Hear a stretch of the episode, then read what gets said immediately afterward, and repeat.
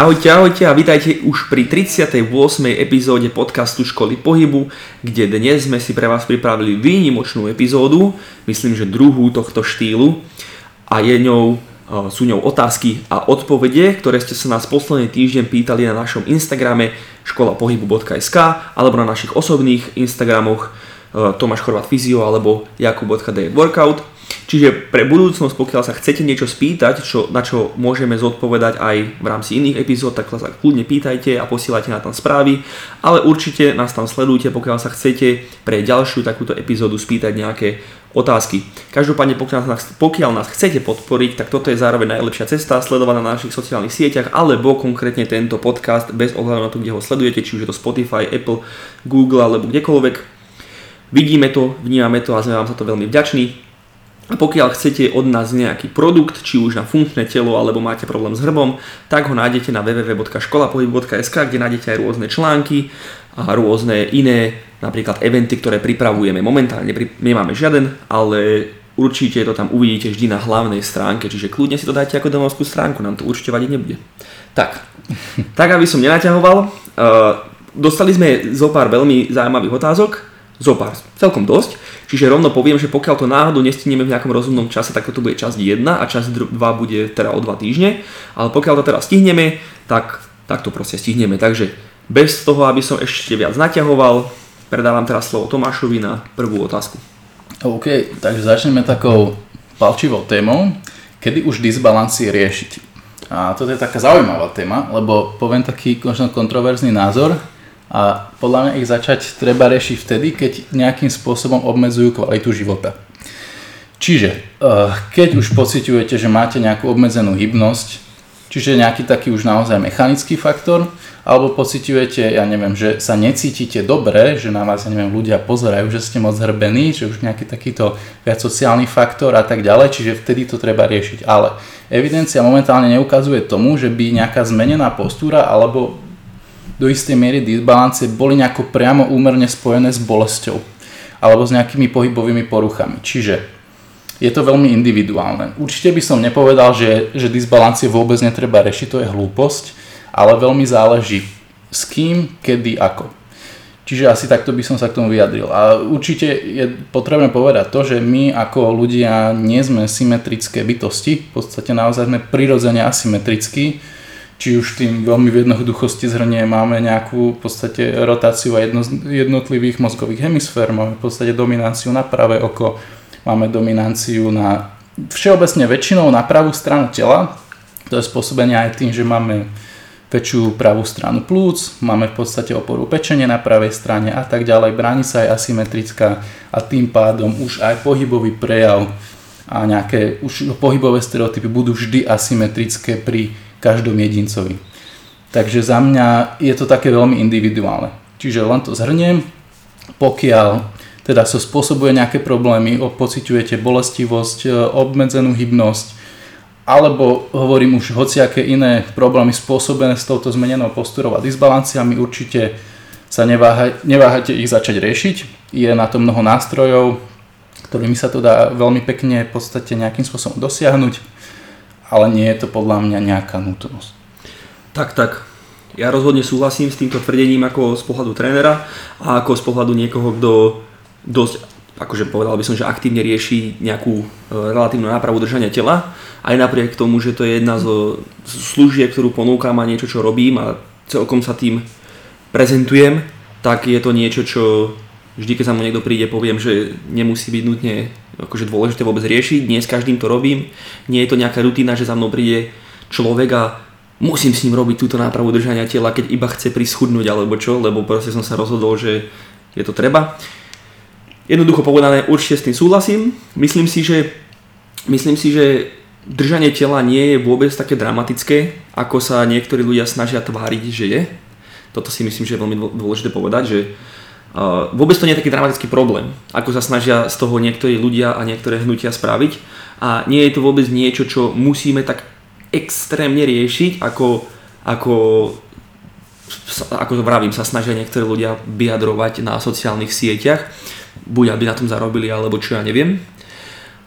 pokiaľ naozaj máte problém, ako Tomáš spomínal, môže tam byť napríklad bolesť spodného chrbta, tak samozrejme to riešiť budem, ale pokiaľ máte kvalitný život a máte možno nejaké malé, nazvime to, že odchýlky od nejakej pomyselnej neutrály alebo nejakého pomyselného optimálneho držania tela, tak vám pravdepodobne nič nie je. Zároveň by som k tomuto ešte rád dodal, že e, asymetria, ako Tomáš spomínal, sú úplne bežné, ale zároveň asymetria podmienuje pohyb, to znamená, že keby sme neboli asymetrickí, ani by sme sa nehýbali a tak, a, tak aj nejaké konkrétne výkony. To znamená, že v športe je asymetria úplne bežná. Dám príklad nejaký baseball napríklad, hej, baseball je taký dobrý príklad, alebo golf, alebo mm-hmm. tenis, kde určite je ten športovec dominantný na nejakú stranu. Teraz snahu, snahu nejakou nútenou snahou riešiť tieto disbalancie by sme iba zhoršili výkon. Čiže, čiže tak. Ja by som, ja keby, za seba keby som to zhrnul, tak by som to zhrnul asi úplne rovnako ako Tomáš, čiže kedy už disbalancie riešiť, keď treba. Tak. Zároveň by som ale sa spýtal ešte teba, a je, že mm-hmm.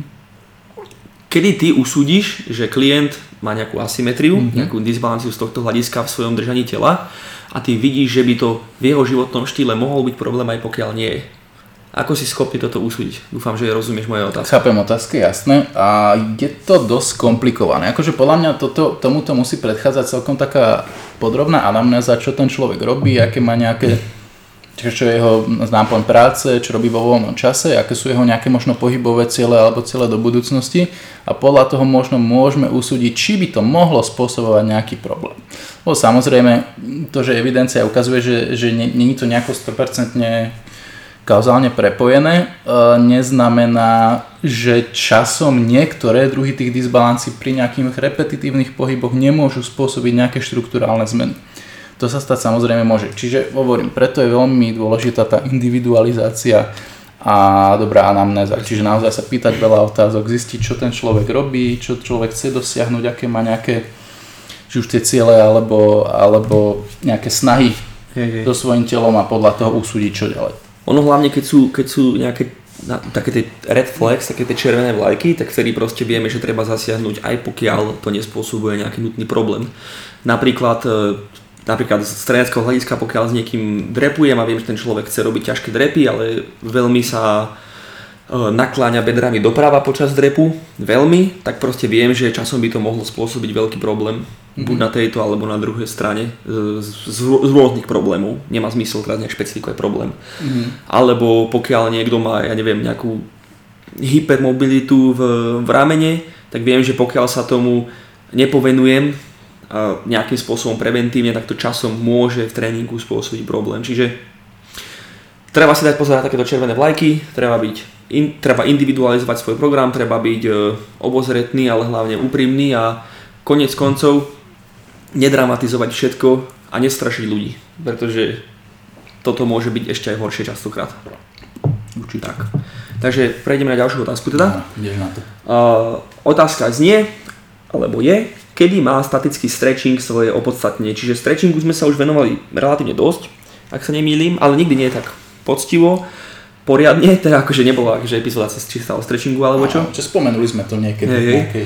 Takže hey. môžem teda povedať nejaké poznatky a verím tomu, že, že to zhrniem dostatočne. Čiže, kedy má stretching svoje opodstatnenie? Pri športoch alebo disciplínach, ktoré vyžadujú excesívnu mobilitu ako gymnastika, pole dance, rôzne tanečné disciplíny a tak podobne. Čiže excesívna mobilita je akoby rozsahy, ktoré sú viac než nejaké fyziologické štandardy. Ďalej pre akútnu úľavu niektorých svalových partí, napríklad keď máme stuhnutú jednu stranu krku, napríklad po spánku, vieme si ju strečom konkrétnym rýchlo uvoľniť pre nejakú teda úľavu, ako som už spomínal asi aj. V rámci nápravy držania tela niekedy vieme využiť stretching na uvoľnenie konkrétnych častí tela, napríklad latissimus je taký typický taký, také natiahnutie od dvere a vie nám to naozaj pomôcť aj pri náprave držania tela, pokiaľ tento sval je zase nejak nadmerne stuhnutý, v úvodzovkách stuhnutý, alebo keď potrebujeme človeka akútne dostať do nejakej pozície, v ktorej potom následne využívame iné metódy. Toto môže byť veľmi dobrý nástroj na to. Čiže napríklad, keď niekoho potrebujem dostať do hlbokého drepu, kde, v, ní, kde, kde v tejto pozícii ďalej používam nejaké iné korektívne stratégie, tak uh, môžem použiť nejaké statické stretch na to, aby som si akéby odomkol v rámci tej tréningovej jednotky túto, uh, túto pozíciu. Dôležité je vedieť, že pri stretchingu často naťahujeme skôr šlachy, alebo teda iné štruktúry než sval. A nejaký reálny stretch svalu, aký si človek predstavuje, nenastáva a tak nemáme moc možnosť ovplyvniť jeho dĺžku. Tak ako si človek myslí, ľudia si myslia, že pri stretchingu reálne chytím sval a natiahnem ho a ak mal 1 cm, tak má 2, tak takto to jednoducho nefunguje a nemá moc ako. Bez ohľadu na to, ako tie malé jednotky v tom svale a tie priestory reálne vieme nejakým spôsobom pri tom streče natiahnuť, streči. Zároveň dĺžku svalu ovplyvňuje vzdialenosť medzi jeho bodmi úponu a toto stretchingom neovplyvňujeme a aj preto sú jeho efekty len dočasné, čo už predpokladám, že všetci, ktorí sa niekedy skúšali strečovať, vedia, že pokiaľ sa chceme udržať v tých rozsahoch, ktoré sme si odomkli tým stretchingom, tak ho musíme robiť často a často a často, lebo inak tie efekty z neho po pár hodinách, ak nie aj desiatkoch minút, naozaj sa vraciajú zase do toho takého baseline, čiže tam, kde sme začali. Ono pokiaľ človek cíti nejaký veľký pocit streču pri stretchingu, čiže nejaký, naozaj tú senzáciu toho natiahnutia, akože to je také, nazvime, že bolestivé, ale veď viete, čo myslím, tak paradoxne aj tak je tento, tento stretching skôr kompresívny v zmysle toho, že e, v zmysle takom, že vedie skôr k väčšej tuhosti než naopak, čo je veľmi zaujímavé, lebo to znamená, že ľudia dosť možno zhoršujú svoj stav stretchingom, pokiaľ im ide o zväčšenie rozsahu. Čo je podľa mňa veľmi taký, taký stretchingový paradox by som to nazval. A, a tak rovno premostím, že kedy by sa teraz stretching nemal používať, a je to konkrétne pred výkonom hociakého charakteru. Výnimkou možno môže byť len nejaký špecifický šport, kde musíme mať nejaký špecifický rozsah a bez stretchingu ho nedosiahneme. Čiže to môže byť napríklad gymnastika, zase. Ale aj tak nám statický stretching výkon zhorší. Toto už fakt, že vieme v dnešnej dobe, že statický stretching pred výkonom naozaj zhoršuje niekoľko percentne výkon. Toto je naozaj niečo, čo už je aj v, aj v kruhoch stretchingu, tak, tak sa to vie, že už ani ľudia, ktorí sú veľmi za stretching v trénerskom svete, proste ne, nevedia, že to tak je a teda nepremujú, nepremujú stretching uh, pred výkonom. Potom ďalej by som povedal, že po úrazových stavoch a ďalej by som povedal, že ako uvoľnenie pri rôznych bolestiach, pokiaľ nepoznáme pôvodcu týchto bolestí. Napríklad, keď ma boli biceps, tak ľudí často taká napadne stretching, to je taká bežná prvá stratégia pri cvičení, ale čo ak je natiahnutý. Mm. Takže asi toľko k tomu. Mm-hmm. Viac menej súhlasím, len, len tiež trošku okorením to, že presne často si, ako si spomínal, ľudia myslia, že menia nejakú fakt, že fyziologickú dĺžku toho svalu a ak sa nemýlim, tak pokiaľ tam nastávajú nejaké takéto morfologické zmeny, tak sú buď úplne minimálne alebo extrémne krátkotrvajúce. Ale čo reálne, prečo vieme vlastne vykonávať väčší rozsah pohybu je to, že si len zväčšujeme toleranciu na ten ťah, ktorý vyvíjame na ten sval. Pretože my tam naťahujeme aj tzv. intrafuzálne vlákna, a to sú také tzv. svalové vretienka, čo sú také senzorické v podstate vlákna svalov. Úplne v jednoduchosti to takto spomeniem, lebo to by bolo zase extrémne najdlho vysvetľovať svalové vretienko.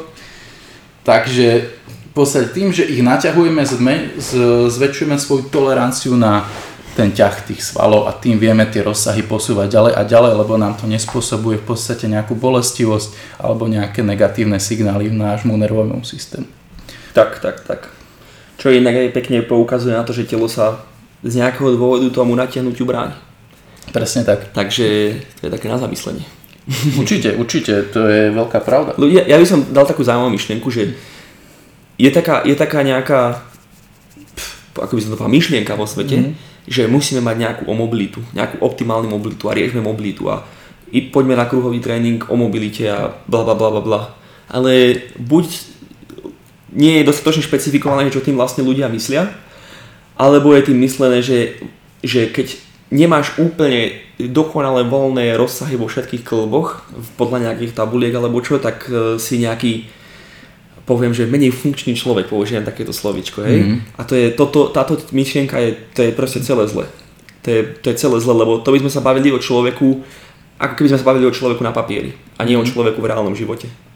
Tak každý máme nejaké odlišnosti anatomické, morfologické, čiže je, je bežné, že niekto má trošku iné rozsahy pohybu. Napríklad ja a Kubo, diametrálny rozdiel, či už kostrov, svalovinou, geneticky, takže nikdy nebudeme mať rovnaké rozsahy pohybu, rovnaké nejaké silové výsledky, aj keby sa rozkrájame.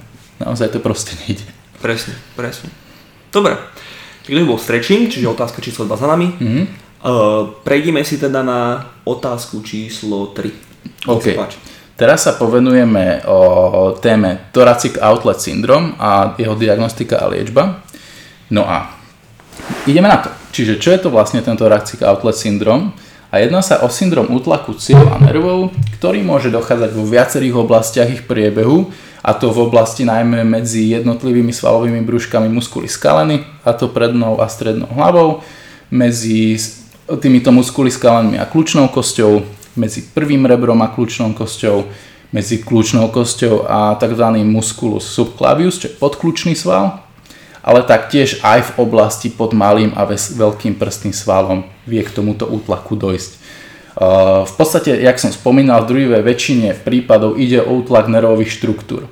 A to konkrétne nervovej splete plexus brachialis, ale môže dojsť aj k útlaku nejakej cievnej aj venoznej uh, splete. Ale je to viac raritné, než by to bolo akože pravidlo. No a príznaky tohto thoracic outlet syndromu sa môžu líšiť podľa miesta závažnosti tohto útlaku a môže ísť od jednej bolesti až po zmeny citlivosti hornej končatiny a tak ďalej, rôzne trpnutie, mravenčenie, slabosť, čiže zase také v podstate mm, nervové nejaké problémy, pretože vždycky aj sa, sa to manifestuje na tomto nervovom tkanive a môže ísť aj o nejakú slabosť a tak ďalej. No a symptómy sa môžu prejavovať ale aj v oblasti krku, ramena, hrudníka, čiže je to veľmi aj ťažko diagnostikovateľné, k tomu sa ešte nejako dostaneme. No a najčastejšie sú tie symptómy vyvolané najmä počas pohybu ruky nad hlavu a rotácie smerom ku alebo od tej postihnutej strany. A faktory, ktoré ovplyvňujú tento thoracic outlet syndrom sú rôzne. E, v podstate môže ísť aj o nejakú zmenenú postúru, kde to tu môže hrať nejakú rolu. Keď má niekto prílišne také spadnuté gotické ramena, presunuté držanie hlavy, nejakú fakt, že excesívnu kyfózu, tak môže sa zmenšovať priestor pre optimálnu priechodnosť týchto nervových a cievnych štruktúr, kde môže reálne dojsť nejakému mechanickému útlaku. Najmä pokiaľ je to také viacej akútne, než by sa to prispôsobovalo dlhšiu dobu.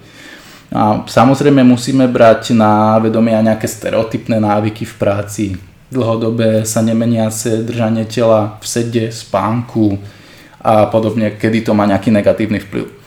No a samozrejme ďalšie také faktory môžu byť zranenia v oblasti kľúčnej kosti, prvého rebra, kršnej chrbtice, ako napríklad taký vypleš, keď uh, to je, to je všeobecne ta, taký uh, syndrom, kedy máte nejakú autonehodu a veľmi v rých, veľkej rýchlosti sa vám hlava dostane dopredu a naspäť a môže tam dôjsť k zraneniu v podstate aj mekých, aj tvrdých štruktúr krčnej chrbtice. No, a ďalej tieto faktory môžu byť aj zvyšená hypertrofia a duhosť jednotlivých svalov v oblasti tej krčnej chrbtice, čiže znova už spomínaných tých muskulí skaleny, môže to byť zvýšená duhosť aj v oblasti e, malého a veľkého prstného svalu, toho podkľúčného svalu, ale niekedy môže ísť aj o to, že niektoré svaly sú oslabené, paradoxne napríklad zmenšená sila v oblasti levator scapula, čiže zdvíhača lopatky, alebo romboidei, ktoré sú svaly, ktoré dvíha, v podstate tie lopatky trošku dvíhajú a to je potrebné na to, aby tam teda bola tá dostatočná priechodnosť týchto nervových a cievnych štruktúr. Keď sú tie svaly príliš neoslabené, môže tam dojsť k tomuto útlaku. No a keď už sa bavíme o tej diagnostike, tak v prvom rade je veľmi dôležité robiť dôkladnú anamnézu, kde zistíme všetky podstatné faktory, ktoré môžu toto potenciálne ovplyvňovať. Dôležité je to sa pýtať preto, lebo tento syndrom je ťažko diagnostikovať. Ono sa to veľmi prekrýva naozaj s cervikálnymi diskopatiami a tak ďalej, čiže všetko, čo sa týka hociakého typu útlaku nervu alebo jeho iritácie, môže prekrývať tento thoracic outlet syndrom a naopak. Čiže je to niekedy trošku náročné. Ale čo sa týka teda tej diagnostiky, tak môžeme aj obzervačne sledovať teda už spomínanú postúru, zmeny na úrovni pokožky, nejaké opuchy, atrofiu daných svalov, pokiaľ by došlo teda k nejakej zhoršenej prechodnosti týchto cievnych nervových štruktúr.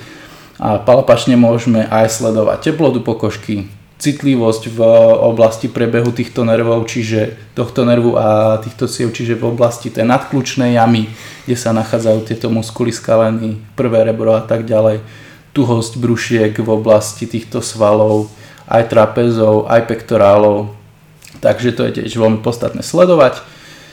A jak už som spomínal, je to ťažké rozlíšiť niekedy od tých radikulopatí a radikulárnych bolestí tej krčnej chrbtice, takže naozaj tá anamnéza je podstatná, veľa sa pýtať, zisťovať.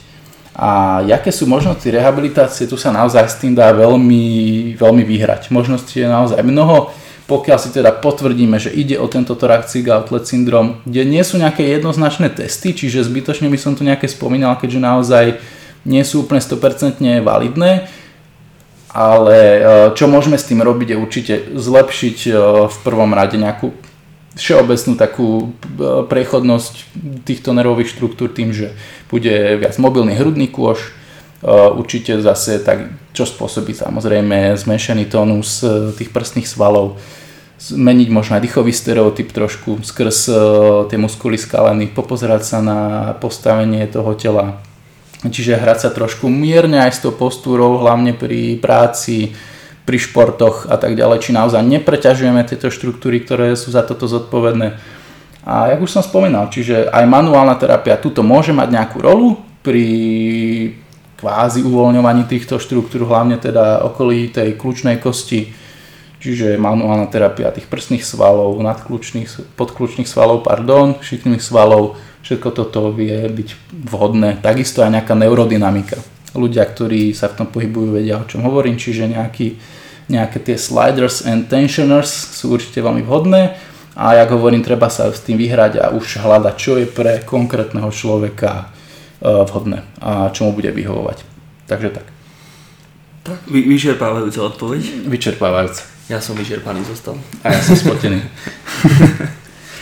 Ale dobre, dobre. Tomuto nemám čo povedať, pretože to ide mimo môj obor. A som iba, som iba vyčerpaný.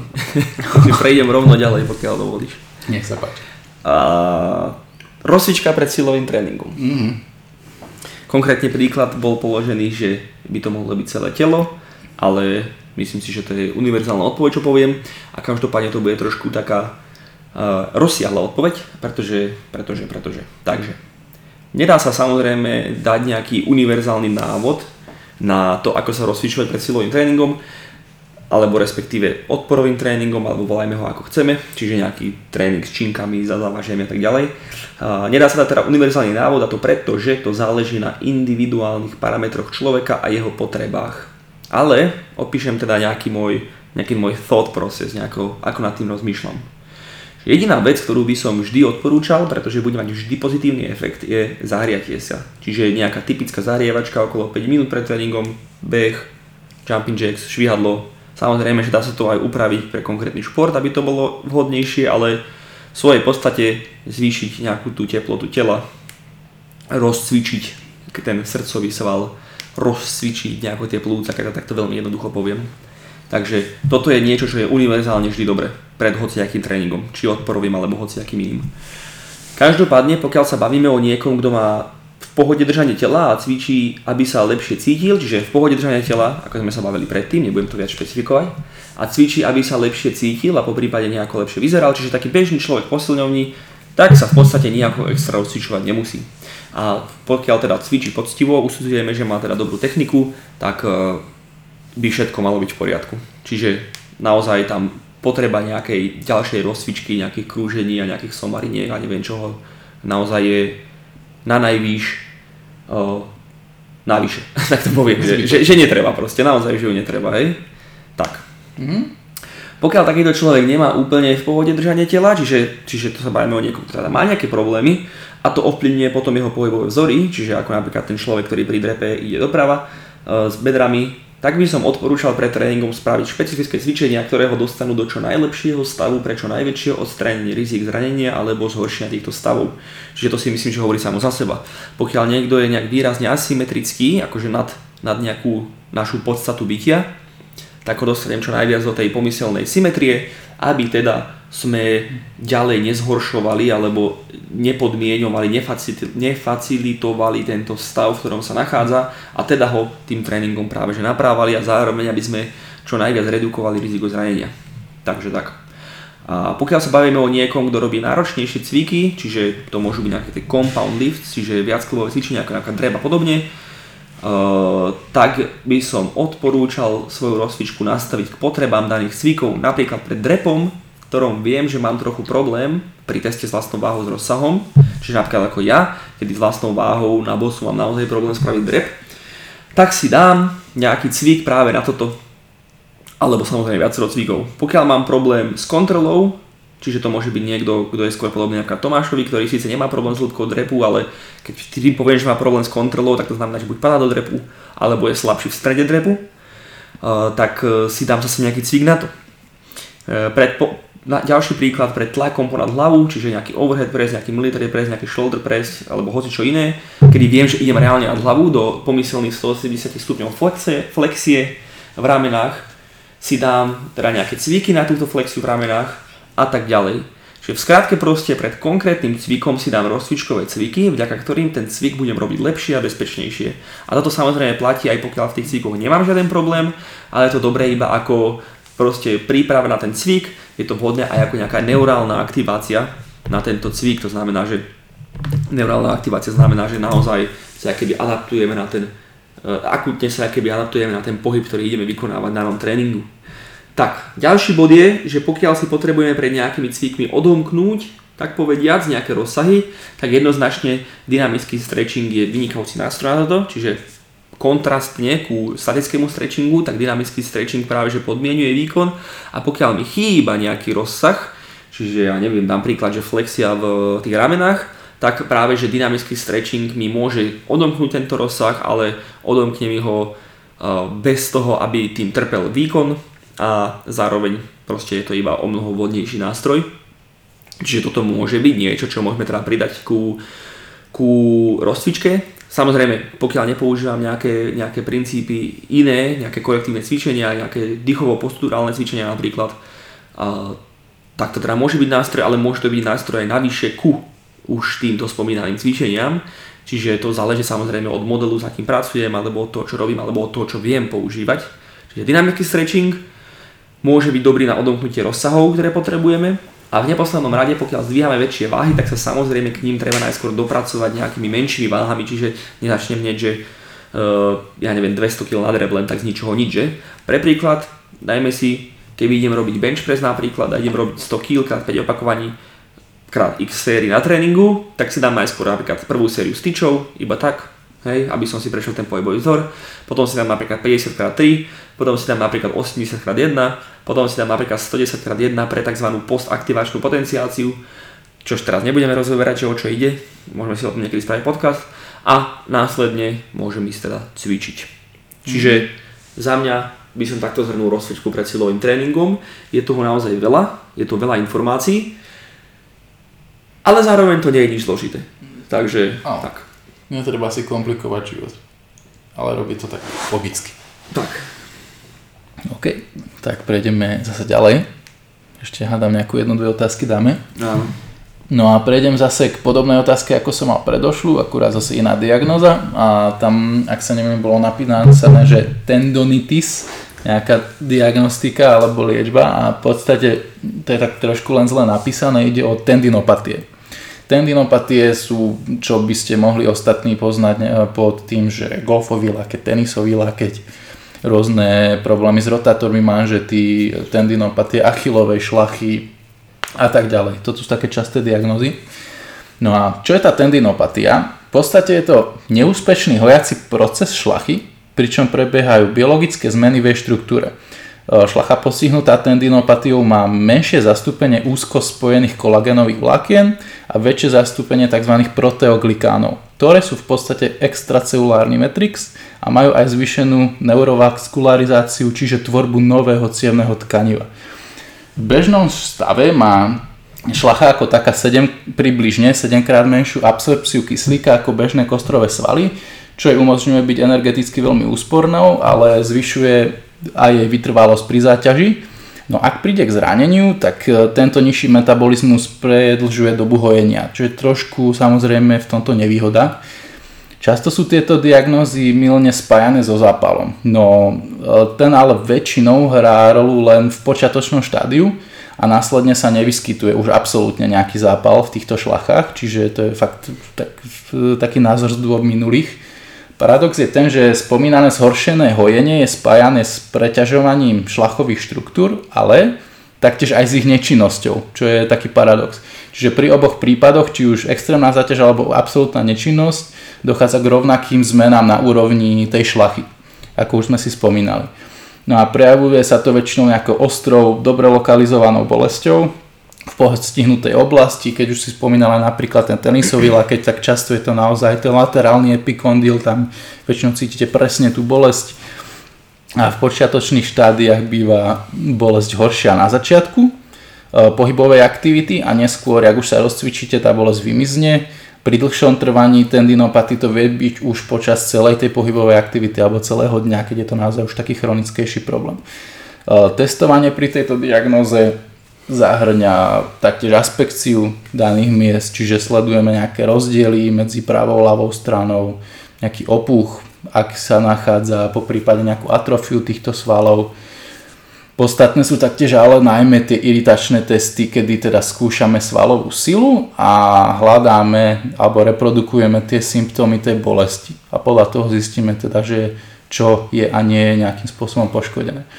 No a najúčinnejšou modalitou pri samotnej terapii sa podľa teda výskumov zdá byť excentrická záťaž, ktorá podporuje remodeláciu tohto šlachového tkaniva kde by sme mali postupným, progresívnym spôsobom týchto cvičení ich stále stiažovať a tým vlastne dojde k tomu, že tá šlacha by sa mala zhojiť optimálnym spôsobom a zvykneme si už aj na tú samotnú záťaž. Ale vzdá sa byť podľa evidence-based aj vhodná razová vlna, ktorá má ale najlepšie výsledky v spojení už s týmto excentrickým tréningom. Čiže v podstate nič komplikované, dám veľmi jednoduchý príklad keď už sa bavíme o tej ruke, tak môžeme s tou rukou, čiže vystriete si prsty a v podstate máte teda nejaký tenisový lakeť, tak predstavme si, že ruka je vystretá, urobíte si odpor druhou rukou a snažíte sa podčas tohto odporu tú dlaň pomaličky zatvárať. Čiže toto je len príklad toho, jak prebieha nejaká tá excentrická kontrakcia.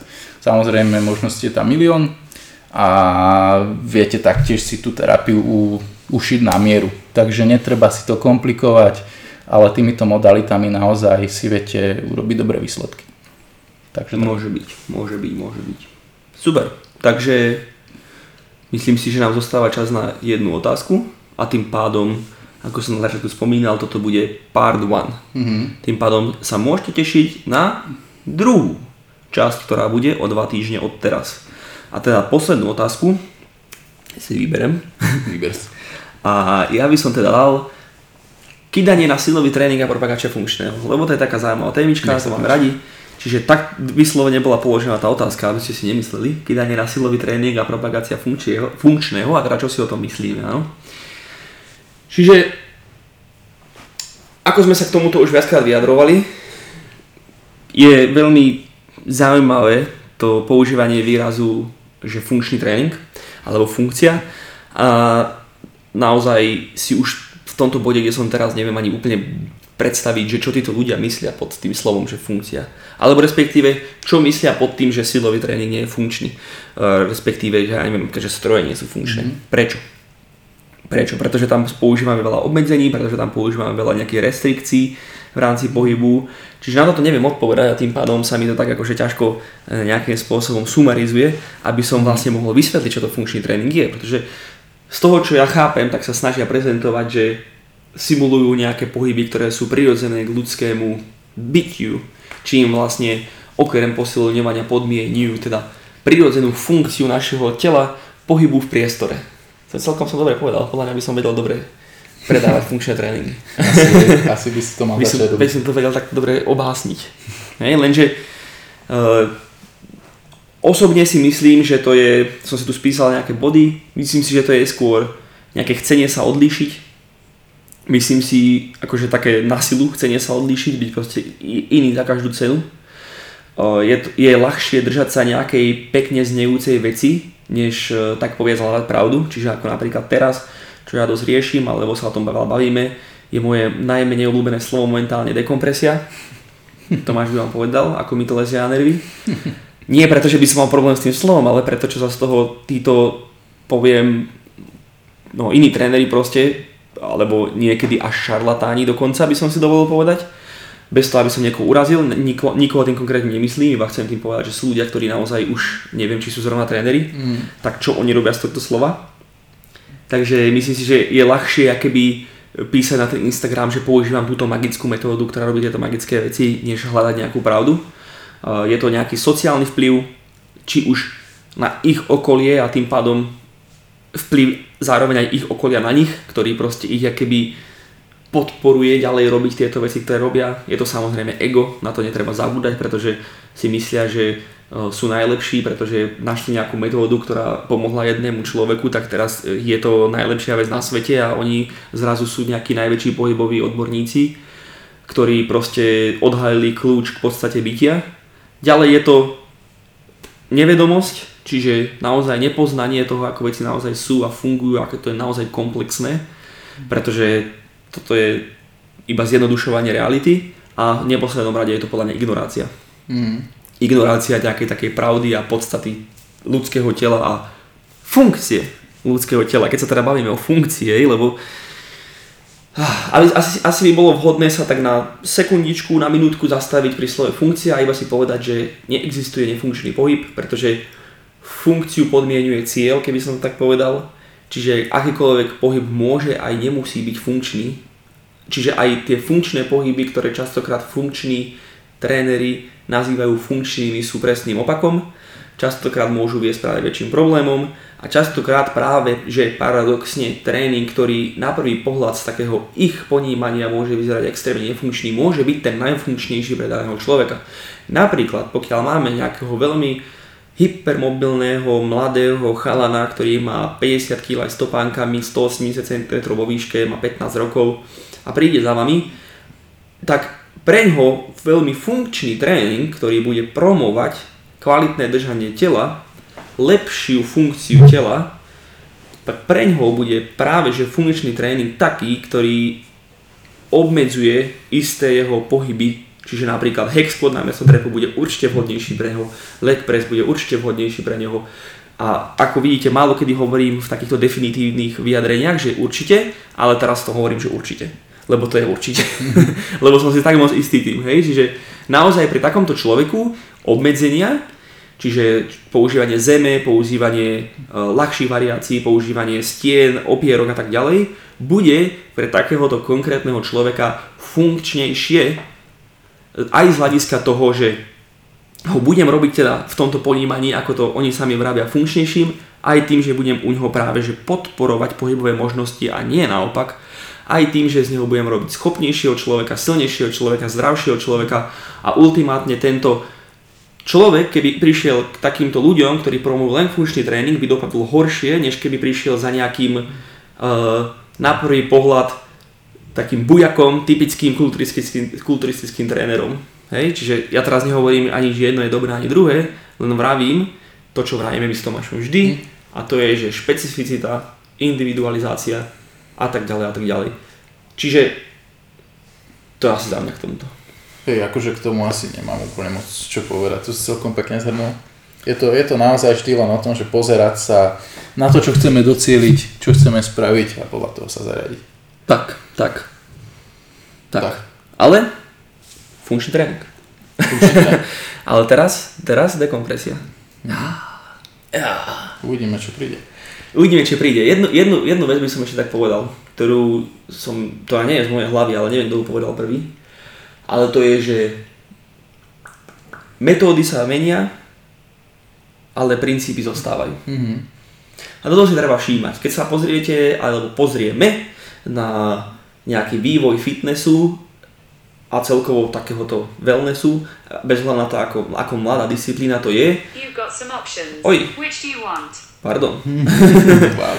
tak my vidíme, že niektoré metódy, proste už tu bol strašne veľa metód. Mm-hmm. Akože za posledných 10 rokov prišlo toľko dobrých vecí a toľko somarín, že to je až e, neprestaviteľné teraz. Mm-hmm. Ale tie princípy pod, e, podmienujúce všetky tieto metódy zostávajú. Čiže nejaké fyzikálne zákony, nejaká biomechanika, nejaká kineziológia a, a všetky tieto veci zostávajú. A pokiaľ budeme a budete stavať vaše závery v tréningu na týchto základných veciach, tak bez ohľadu na to, či budete pracovať s niečím, čo je evidence-based, alebo niečo, čo je čisto v teoretickej línii teraz, tak budete dosahovať výsledky, ktoré budú založené na čo najbližšie k pravde, ako je reálne možné.